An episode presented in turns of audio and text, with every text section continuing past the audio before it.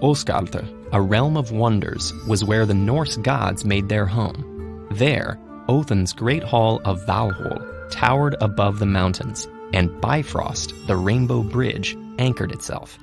But though their domain was magnificent, it stood undefended from the giants and trolls of Jotunheim, who despised the gods and sought to destroy them. One day, when Thor, strongest of the gods, was off fighting these foes, a stranger appeared, riding a powerful gray horse.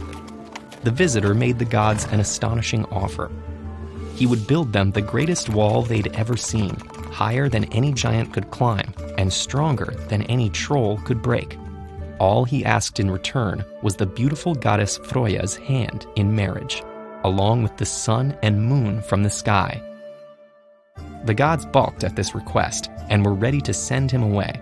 But the trickster Loki concocted a devious plan. He told the gods they should accept the stranger's offer, but set such strict conditions that he would fail to complete the wall in time. That way, they would lose nothing, while getting most of the wall built for free. Freya didn't like this idea at all, but Othin and the other gods were convinced and came to an agreement with the builder.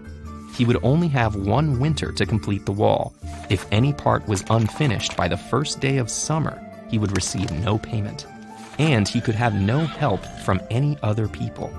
The gods sealed the deal with solemn oaths and swore the mason would come to no harm in Osgaldr. In the morning, the stranger began to dig the foundations at an astonishing speed, and at nightfall he set off towards the mountains to obtain the building stones. But it was only the next morning when they saw him returning that the gods began to worry. As agreed, no other people were helping the mason, but his horse Svadilfari was hauling a load of stones so massive it left trenches in the ground behind them. Winter came and went. The stranger kept building, Svadilfari kept hauling, and neither snow nor rain could slow their progress.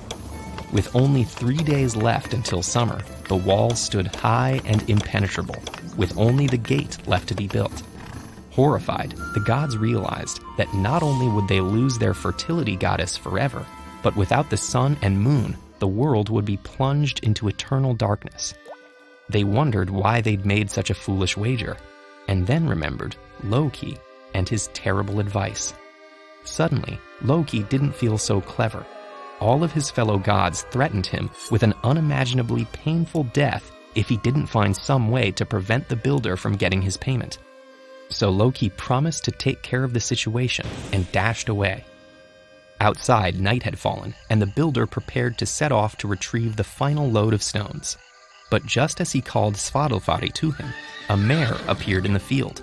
She was so beautiful that Svadilfari ignored his master and broke free of his reins. The mason tried to catch him, but the mare ran deep into the woods, and Svadilfari followed. The stranger was furious. He knew that the gods were behind this and confronted them. No longer as a mild mannered mason, but in his true form, as a terrifying mountain giant. This was a big mistake.